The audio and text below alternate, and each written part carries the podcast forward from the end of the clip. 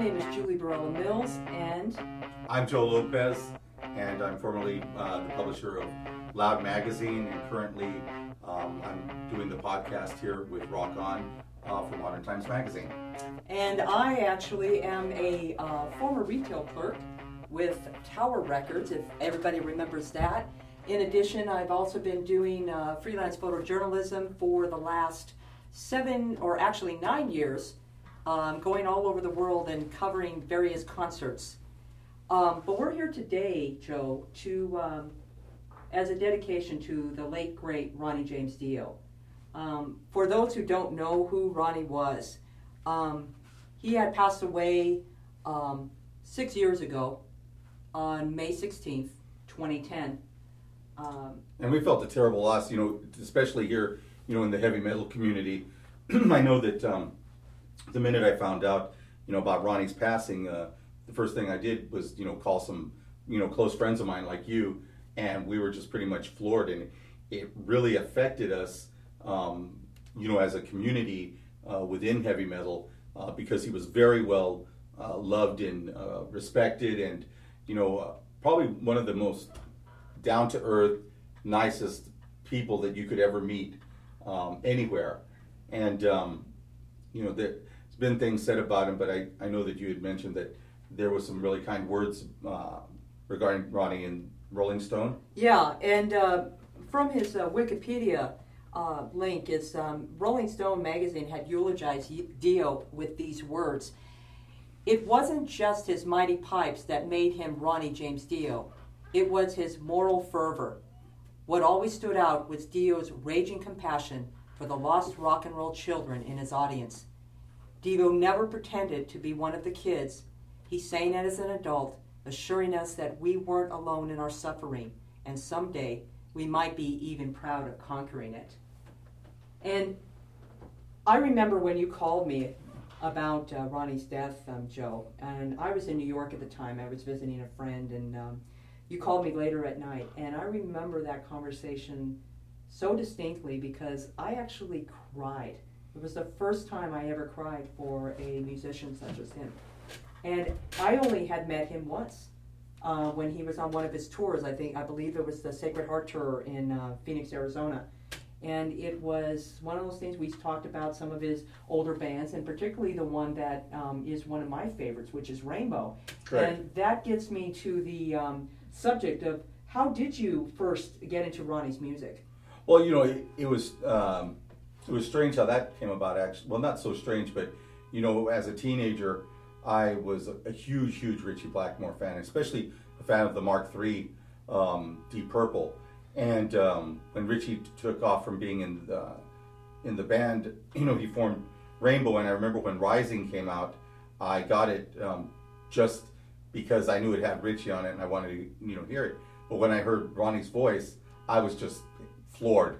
You know, there was no, I mean, it was so distinct, so strong, you know, and I said, this is, you know, this is a great, awesome voice, you know, and uh, I continued, you know, my love for everything that he wrote and everything that, you know, he appeared on, um, you know, right up until he was with, uh, with Sabbath. And then, of course, you know, when he took on doing a deal on his own. Now, did you uh, collect any of the other previous things? Obviously, you said you got Rising. Did you get the first album, Ritchie Blackmore's Rainbow? Oh yeah. And did you also get, you know, even listen to any of the stuff he did with Ronnie Dio and the Prophets? You know, I didn't go back as far as the Prophets, but I did go back and get the Elf material. Okay. You know, and I, you know, of course, it was a lot different. You know, the Elf material was, you know, much different than what he had done with Rainbow but there was still some stuff that I liked, and still a couple of things that I saw that could peek out, uh, peek out in some of the rainbow stuff he was writing. So it was kind of cool to see that type of thing going on too. Well, and what was interesting about, um, and after he had passed away, uh, we actually had a discussion that when the memorial came about, that uh, we were going to attend. So we we drove over to um, from our, our homes in Phoenix uh, to Los Angeles to make it to the um, the memorial service. And if you can, Joe, give me a little bit of a, a recount of what what it was like or the atmosphere was like at uh, at that particular um, memorial ceremony on uh, May 30th, 2010. Well, you know, it, it, was funny because when I did speak to you, you know, after, um, after he had passed, you know, it was almost like a no-brainer that we were going to come out to, you know, to the uh, to the services, to the memorial, and uh, spend that, you know, that time there. And um, you know, thank God, you know, fortunately for us, you know, me and you were were able to uh, secure uh, seats within the venue, you know, uh, for the uh, memorial, and you know, it just seemed like such a gathering of you know of the tribes. Basically, mm-hmm. you know, there were you know just thousands of people coming, and you know, there were people from all over the United States. Like, uh, you know, I was talking to people. Where are you from? You know, Texas. Where are you from? You know, uh, Washington. You know, there were people that were coming together for that memorial, you know, and you know, it's just a you know, great feeling of love for the man, and you know, being able to see, you know, the, it was an honor to you know to be able to be there in the same room when you know Wendy Dio was speaking, his son was speaking, and you know to see the massive amounts of talent, you know, with Glenn Hughes on the stage, with with uh, Geoff Tate singing, um, you know, it was just you know fantastic. You know, the murals. You know, I talked to Eddie Trunk for a few moments too while we were there, and I hadn't seen him for what over ten years, sure. 10, 15 years, and stuff. And it was you know just to see everybody there. Nader DePriest uh, from London was there as well. You know, uh, who I've you know known forever, and it was just great to see us all coming together. You know, to celebrate his life.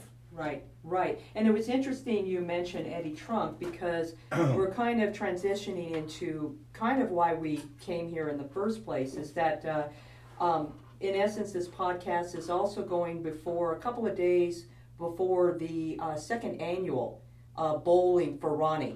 Um, that's going to be held in Los Angeles at the Pinz uh, Bowling Alley there in Studio City. And uh, Eddie Trunk was the one who hosted um, the memorial service that they had uh, last year, which was uh, May 15th, 16th, and 17th. But the, the bowling event, the first annual bowling event, was on the 15th.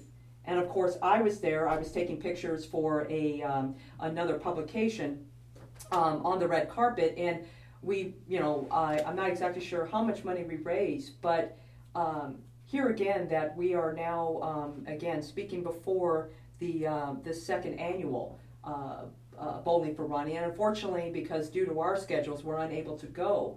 Um, so, and one of the, the really good things about that particular one um, was the fact that um, Jack Black and uh, Kyle Gass from Tenacious D um, were kind enough to um, make their appearance, and uh, it was. Those it guys was, are nuts. It, it, was. It was absolutely amazing, and and I, t- I spoke to Jack Black for all of like maybe thirty seconds, and he was definitely just Jack. Um, it, uh, but um, previously, what he had done, he had won a Grammy Award um, for doing the song, which is um, you know from Ronnie's um, album, his solo album from The Last in Line, and so they won a they won a Grammy um, hmm. Um, in in 2015, and it was kind. Of, and he says um, I, I see in an interview that that Jack did. He said that the first person he called was Wendy Dio, which is the uh, the wife and uh, manager of uh, of Ronnie and so uh, it was it was really quite interesting. A, a very good year, good for, year year for Ronnie overall. Um, unfortunately, after that particular um, after they did the um, uh, the bowling, uh, the first annual bowling event, we had the memorial, and then we had a, uh, a ride for Ronnie, uh, which um, actually they just completed um, this last uh, June, and in which they raised uh, $50,000 for the Ronnie James Dio Stand Up and Shout Cancer Fund. And um, with that, it was a it was a really uh, that the first annual one that I went to was a, a amazing event with uh, you know the bands which included the Dio Disciples, right. uh, which are consist of many members from uh, Ronnie's um, you know years. Right. Yeah, it's it's mostly a band that you know he had prior to his passing. You know, it was the latest pretty much the latest edition. Exactly, and then we had the likes of uh, Lita Ford, Um, we also had, um, and playing in her band was uh, Sean McNabb, um, who uh, a, a, lot of people know as. Well, he's been in a lot of bands. A, a lot of bands, but he's also made his appearance. He's an actor as well on the Son of Anarchy uh, Oh. television show. Exactly. Um, um, the other person that was I was totally surprised about was uh, Eddie Money, being in leathers. I could not believe it with his kids, Oh and God. he's singing his hits, but he's rocking for Ronnie. So, um, but the person who did all of the organization for that, which was um, Dean Chattel, um, he passed away the following day of a heart attack um, at the um, at the age of 49. Whoa. And um, you know, I was one who touched base with him um, thanks to a, a, a mutual Facebook friend, and, and actually a, uh, who whose sister had grown up with uh, with Dean, and um, but we were all big Rainbow fans, and so when Dean passed away, and Dean, I remember you talked to me. Yeah. well, during that time. exactly, and and Dean was the one who This was right after. It was the day after.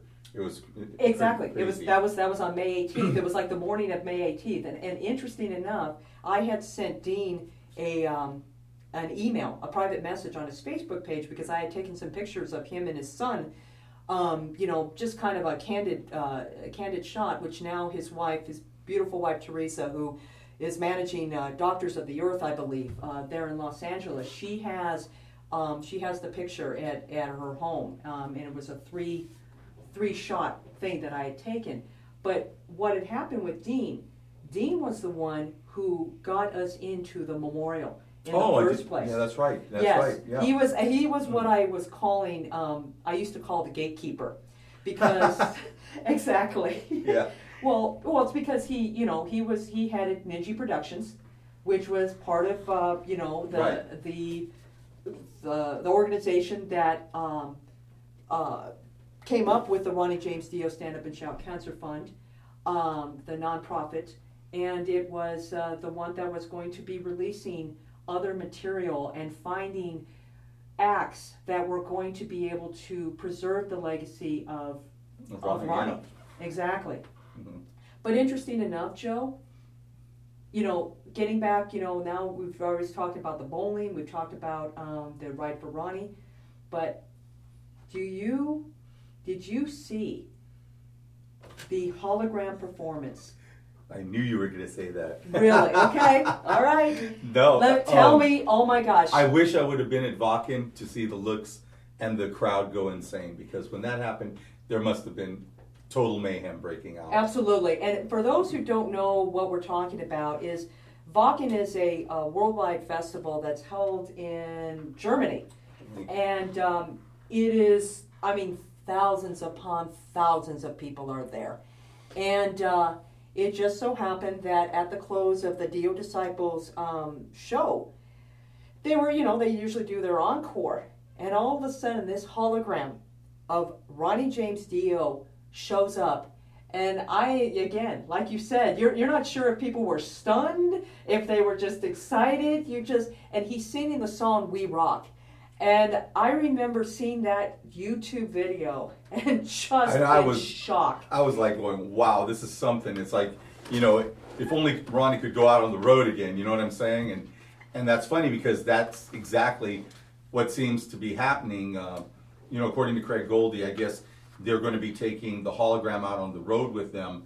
And you know, I'm ho- I'm hoping that it's more than just one tune, but it's really interesting how they the technology has has come far enough to where they can do something like that. I mean, the hologram was was incredible. I mean, I, I only got to see the uh, the YouTube footage, but um, it was it just seems fantastic that they can do something like that to keep his uh, you know to, to keep his legacy alive. Right, and and what's interesting enough is the company that put it together, which was a company called Eyellusion. It's spelled E Y E L L U S I O N. Um, they it's it says here in their um, uh, in their uh, bio it says they are creating the best hologram content and live music productions for a completely new concert experience. Says Jeff Pezzuti, CEO of Eyellusion. We're taking every step to capture the excitement and energy that comes from seeing your favorite band perform live. That means when the lights go down in the venue, The amps are loud, the band sounds great, and the pyro is, bi- is blinding. We are creating an entirely new way for fans to experience their favorite music. Which comes to the question, Joe, as exciting as this was, and hopefully we'll definitely see some dates with the Dio Right. Disciples next year. I guess I wanted to, and I wanted to ask a recording artist that I had um, interviewed earlier this this year and stuff. What do you think with our classic artists? Obviously, they're getting older, Yep. and some of them are dying at a kind of really a, a, a exponential rate, so to speak. It seems you know one's die of a heart attack or cancer or the other thing. Do you think that would be kind of the future of music? Where I mean, we're It, seeing it's, it, it, it is getting a bit to, to that point where I think certain artists that are aging are uh, you know looking to um, keep their legacy alive.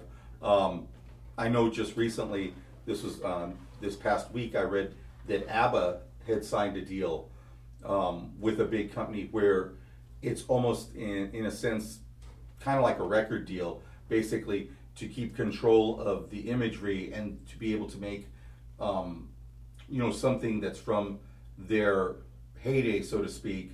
You know, and um, I think that's what they Make it called it, a virtual experience. yeah, a virtual like experience, Is that right? what it was? And you know, so there's some really cool things that are in the, you know, that are in the making because there's a lot of people, you know, who maybe never got a chance to see their favorite band, Right. or um, because of some unfortunate accident, you know, um, or unfortunate death, um, you know, that can occur. You know, they never got to see one of their favorite artists. You know, you can almost imagine, you know, if if we could do something, you know, with say a Hendrix uh, thing, where Wow. you know we we, you know, I'm I was too young. I I never got to see something like uh, Jimi Hendrix, you know, play and stuff. And you think, wow, you know, in the future these generations might have that opportunity uh, to see, you know, certain musicians and uh, and so forth. That's that's kind of exciting. Well, it's interesting too because some of this technology has already been tried in a sense where they've done in, in other genres. Um, uh, Natalie Cole was very famous in doing that with um, her father, Mhm. uh, Nat King Cole. And then you have uh, other artists like Tony Bennett who has, you know, maybe explored and working with other uh, artists that may have been alive or dead and so on and so forth. And they just, they, you know, and then of course their popularity just starts to, you know, rise. Um, but I guess my thing in getting back with Ronnie is this whole thing with the, um, you know, w- with his legacy. And he was a very, very special, special artist. I, I, you know, there's, I believe me, I love a lot of music and a lot of artists. We, we were talking about Glenn Hughes. I'm, I'm a huge Joe Lynn Turner fan. Um, Yeah, you know, and, and so we have these these monster people with with these wonderful voices, and they just you know you don't want them to go away, but somehow there's going to be some some point in time when they just have to you know just hang it up. I mean, and you're just going, wow, do we just kind of you know substitute them for whatever period it is, or maybe they choose that period and then go and then go tour, and then we could say, oh well, hey, you know, I you know, hey, we could go and see X artist and this artist. It's kind of interesting. I don't know. I mean, is it is it? The only one that'll be still playing every night be Ian Gillan. He'll still be going. you think? that guy, he does not. He the guy doesn't stop. You know, and not No. take this into the Deep Purple uh, direction. But I remember Jon Lord uh, telling me uh, during an interview. He said, "He said, oh Ian, bless his soul. He thinks he can go on forever." And I remember that quote. And this is like from oh my gosh, this had to have been 10, 15. No, this had to have been almost over 10 years ago Wow. that I had that interview with Jon Lord. And there's Ian Gillan talking about, you know, when they're done with the tour, he's setting up solo dates to do Oh, solo right. material and stuff. Rather, he goes, well, it was either that or go on holiday. Yeah. Well, you know, and I'm like, okay, that Yeah. makes sense. Right. You know, and then the, well, you know, of course, the, the um, all the Gillan records have been re-released, you know, on vinyl. So that kind of gives a little bit of fuel to the fire to what he wants to do, you know, on his little solo uh, dates that he has. So It does, and and also too, in, in in talking about Deep Purple, they're coming out with their twentieth album, um, in sometime in 2017. Um, Roger Glover had just had a there was a recent interview. yeah, they say, uh, yeah. Uh, Ian was saying that his parts are entirely done, and they, he was joking that you know Bob Ezrin, well, you know he's a legend. I mean, Mm-hmm. you know, I mean, his roster, Kiss, I mean Alice Cooper, I mean the things that he's done, and they haven't been able to listen to it because uh, Ian says once my part's done, we don't get to hear it till Bob has the finished product. Right. And then when Bob has the finished product done, then we go ahead and get get a peek of what it sounds like. Right. But- Exactly. But, he's been asking him, and he hasn't heard it yet. But he says my bits are done. Well, and and so now we um, actually probably switch gears a little bit, Mm. if we can, Joe. We have a couple of groups. We've actually already mentioned the Dio Disciples, but we also have another group out there that is doing the music of Dio. But these guys also were the ones that created it, and actually were the ones that started it. I mean, Dio had, um, as a solo artist, he had ten albums. Um, his last one being recorded in 2004. Um, but this group called The Last in Line, Yes. which represents I'm a the huge fan. I'm a huge fan of theirs. sure, and t- if you can tell me about them. Well, you know, the, the last in line, you know, the, the thing that's unique to them is that it, it when when they were formed, they were the entire classic lineup.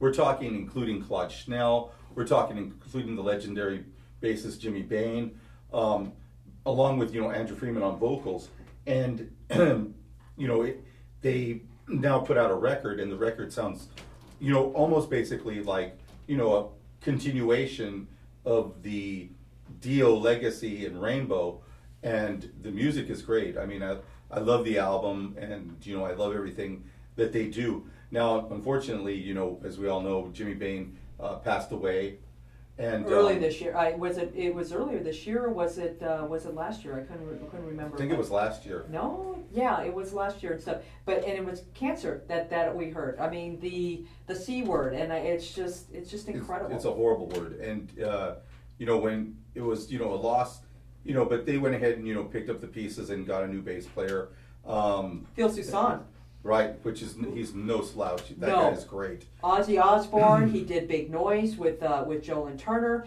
I mean, there was just some some amazing amazing stuff. So yeah, so I mean, they're currently, you know, and that's a good thing we're talking about that this week. You know, they're currently out on tour right now, Sure. and um, although they won't be hitting the Phoenix area, they will be in Las Vegas and you know in California and so forth. So you know, if you guys get a chance to get out there and, and catch them, you know, they're incredible musicians. I mean, Vivian Campbell. You know, I mean, what an awesome guitar player he is, and you know, you. It's very true to the um, the spirit of what the Dio band was during the first three records, and that's what they're out there playing. They're not. They're playing that, and along with the new material, they're not out there, um, you know, pillaging, you know, the stuff that was done maybe later on. Right. Um, And neither and neither are the Dio disciples because when you have somebody like um, uh, you know Tim Ripper Owens and you have Oni Logan on vocals and even um, I think it was uh, Joe Retta I believe that Yeah, uh, Joe. yeah and he's actually now with Heaven and Earth um, the Heaven and Earth band and stuff. I mean, you've got some amazing vocalists that can come in and just do a song and do a stargazer or do you know um, we rock or whatever i mean whatever whatever dio put as far as his stamp they're able Right. to do it they're not dio but they're able to do it right. now which gets me back to another vocalist and i wasn't really going to bring this up but, but the fact of the fact the fact of the matter that we are fans is that of rainbow and the quote unquote reunion that was held in uh, Germany and in, um, uh, and in England in Birmingham in Mhm. June, Yeah. which were the the promoted Rainbow Reunion um, um, albums or, or, you know, or excuse me, ra- uh, concerts, and uh, they were held on June seventeenth, eighteenth, and the twenty fifth.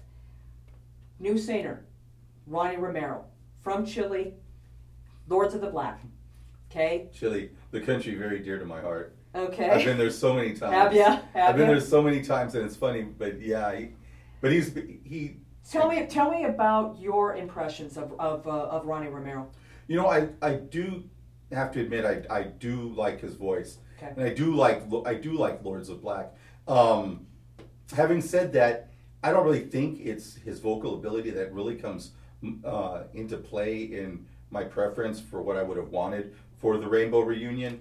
Um, you know, a reunion is exactly what that the word means. By the def- reunion. by definition. By definition. By definition, and, and, uh, and as Joe and, and as Joe uh, Turner had pointed out, he said it's not a re- it's not a reunion if a record hasn't even been made with that band. Exactly. Because basically, you know, love Ritchie Blackmore. I love his playing. You know, I'm honored to know that he's back doing his thing again. Um, I think Ronnie Rom- Night- with and Blackmore's Night, Now, right. if if he would have put out a proper album with Ronnie Romero saying, you know, Ritchie Blackmore's new, you know, Rainbow, you know, then there would be some kind of um, substance to him singing all the songs. Right. But you know, without Ronnie being here, I would have thought it would have been Joe Lynn Turner who they would have definitely Absolutely, entered back into the fold. or the way the way Joe Lynn Turner had presented it, and with- it was actually an excellent idea, is to bring in the other singers. I mean, you had you had people like Graham Bonnet wanting to do it. You had, uh, of course, they had Glenn Hughes. If you were going to be doing Deep Purple stuff, I mean, because obviously they said it as a Rainbow reunion, but they did do Deep Purple songs.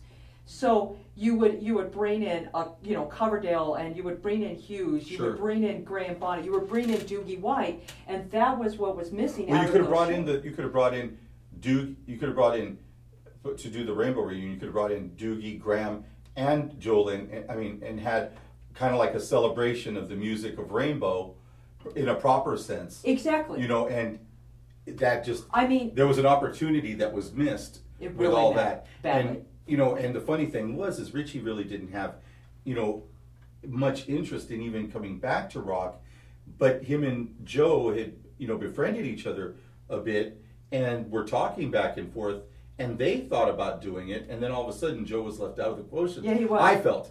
And it was like and I kind of said, well, you know, so no disrespect to Ronnie, um, you know, uh, Romero, but you know, and I do like his voice, and I can see why they got him to do the Dio songs. Right. But he's not going to do a Stone Cold or a Street of Dreams Oh my God. to save his life. well, and, and he tried even Spotlight Kid, and it was uh, adequate at best. And he wouldn't, and they, they didn't do any of the stuff from Stranger in Us All. So I'm going, uh, we're missing an element here. And even Doogie White was at the, um, and uh, through friends of mine, he was sitting next to friends of mine over there at the Birmingham show. So I'm going, and you know, so he went, he was interested. And I just definitely think that um, all the press um, or all the negative press that was given to Joe Lynn Turner was absolutely unfair. And it was, um, it just was absolutely unwarranted because the people who took care of that was the management. And when you went over there to see these shows, they were minimal at best with a uh, uh, lighted rainbow, and it looked like a black forest night show. So you're like going, okay, um, we're here to hear rock, and we grant granted, um, Ritchie is 71 years old now. But the fact of the matter is, is that when you say a proper reunion, you need to have. I mean, Joe Lynn Turner had mentioned bringing in Bob Daisley, so you would have had the Rising part. You would have had from from uh, from Rising Long the Rock and Roll Mhm. era. Um, he would have brought in, of course, uh, maybe Paul Morris on on keyboards, and um, and then of course on drums you had you had your fill of Bobby Rondinelli, Chuck Burgi, you had John uh, John Micelli, uh, you had um, you know so you had or John O'Reilly, excuse me, but you had all of your pickings of different people. All you had was your main guy, which is Ritchie, and they've worked with him before. It was a three and a three show thing. I I mean, really, Yeah, and it's like- just and, and and his management just absolutely dropped the ball. And to to this day, it has been it's it's a disservice. Now, granted, they are putting out a DVD on uh, November eighteenth, and um, I did purchase it, but it's because of my love for Rainbow. Right. And and it's just me seeing not not to criticize or anything, but as a whole. and what's, what's strange what's strange is that I've seen so many YouTube videos of all three of these dates, and the night that uh, that Blackmore played the best on was the Birmingham night, the third night. Right. And in various inter- uh, in several of the interviews he's done since, he's like, "Yeah," he said, "I finally, you know, got a bit of spark that last, you know, evening, you know, because the first two you're just kind of like out there." you know, he hadn't done rock for you know so long in front of so many people, Right. and uh, those those are being shoved to release, and I'm kind of like going, well, I know from looking at uh, you know the video on YouTube that is playing, and him being into it much more during the Birmingham show than the first two, but yet the DVD is of the first two shows, so I'm kind of like very, I'm just you know very curious to see what they came out with. Well, and, and I'll uh, let you borrow my CD as soon as we as soon as soon as we have So- because I'll have a DVD at the same at the same time. So, but I guess getting back to that whole thing, um, I did want to point out, and I know we spoke about this, you know, off um, off air yesterday. You had mentioned to me that there's been a bit of a backlash since the the fact of these some of these rainbow shows, and like you said, the quality that you saw on the on the YouTube, that um, actually favor what Joe Lynn Turner had as far as his idea as an actual reunion. And tell me tell me about that if you can. Well, you know, I it- you know I, I belong to quite a few different you know uh, things on social media, and I had seen quite a few people you know talking about you know the you know the latest dates with Ritchie and so forth, and just an overwhelming amount of people. Nobody saying, "Oh well, Joe's doesn't have it anymore." Joe's you know uh, little older now. You, nothing negative. It's all been positive. Where people say Joe should have been the guy. Joe should have been on the tour, and then an overwhelming view of how great his his pipes still are, He's 65. and he's out there. And Yeah, I hate you know I hate to say it, but when at least when I go to his, Jeez. you know uh, when I've uh, seen him, you know he's still very energetic, whereas you know um, Ronnie was Ronnie Romero was just kind of you know not really one to go out there. I don't believe to get the crowd going and the backing band. It was almost just like I said, backing band. It wasn't. I didn't get that band feel from the footage that I've seen. Right. Uh, you know, the bass player just kind of stands there in a pair of leggings and well, and, and I saw the drummer in a, like- in a Depeche Mode shirt. I'm like, and really? it's almost it, it, it was weird because it was like, Like, wow. and they were like so close to each other as if the stage didn't you know expand or you know something Exactly. and i was like well you know i said you know i see no it, it's not uh, it's not as great as it could have been It- let's just yeah. put it that way it Right. could have been great it was a great opportunity there could have been um, a lot of uh, there could have been a lot more uh, things they could have done to make this thing. Now I know that Blackmore has talked about some additional dates. I've heard, what he I've wants. heard additional dates Yeah, in, and then in he- England, yes. Yeah, and he's going to take. Um, he says people want to hear more rainbow material, so he's going to drop quite a bit of the Deep Purple material. And when that happens, I think you know. Um, I think he should make amends with Joe Lynn Turner, as far as I'm concerned. No, I no, I'm not joking. so I don't know what's gonna not. No, I, I know what's not going to happen, but it's just it's ridiculous how in the press things are going back and forth between two grown men, and they can they are because of manage uh, well one side of the management, what happens to be Blackmore's management, they cannot make appeasement and they cannot be able to put that all together. Now, Right. and so let's get back here, and, and I know we could go all day on, on speaking about this, but um, let's go back into Ronnie, mhm. Ronnie James Dio. Um, we're now, like I said, six years after his passing, and he, you know, his bands, his legacy still continues to this day. Um, just trying to figure out what else do you think we could actually expect? Um, I mean, we just talked about uh, the Dio Disciples coming out. The Last in Line Is currently on tour. is currently on tour. Dio's the, bo- the Bowlathon is on November fifth. So the spirit of November 4th. November fourth, November fourth. I'm sorry, but it's like the spirit of Ronnie James Dio is. It seems like is still a living and breathing entity out here because you know, the, you know, we constantly have things you know that remind us of the music that he did, and you know, and of his personality and kindness that he had uh, for people as well. You know, um, I really wish I could make it out to the Bowlathon this year, but you know, hopefully I'll plan and I'll go and I'll go next year. Yeah. You know, when I hear you know names like of people that I know that are you know taking part in it, I'm just like, oh gosh, it'd be so great to go out there and touch base with those people again. You know, in, in LA and you know So definitely looking uh, to do something like that. Exactly, exactly. And so, um, well, it looks like um, you know we're at the end of our uh, podcast, and we're uh, kind of wrapping it up here. But Joe, it was uh, fantastic getting to talk to you, and you know, being the fact that um, this is our first Rock On podcast, um, I hope we get to do more. I hope people were a little bit engaged or interested, and obviously saw some of our um, our likes and dislikes, um, and could be either agreed or disagreed. Um, but being the fact that um, we're both um, huge music um, uh, enthusiasts and aficionados, and you working for Loud Magazine and having your magazine, me doing the uh, freelance photojournalism as I have for the last nine nine or so years. Um, I, I just think maybe you know after this month, if if everybody likes it, I think we're going to continue this.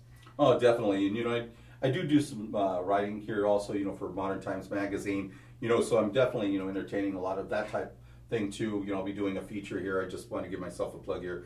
Um, I'm going to be doing sure. a feature here on Flotsam and Jetsam. Uh, I got the um, I got to go out and see them on their European tour. It was okay. just fantastic knowing these guys for over 20 years. I'll, I'll say that because I don't want to age myself, but just knowing these guys and being there from the very beginnings and you know taking around full circle to seeing them on their European tour in London was just a, you know a fantastic opportunity, and the guys couldn't have been uh, better. You know to go and see and uh, hang out with while I was there, but uh, be reporting on that as well. Okay, fantastic. Well, we're going to be signing off, and uh, we hope you like what uh, we did, and uh, hope to hear from you or hope to talk to you again. Take care. Bye.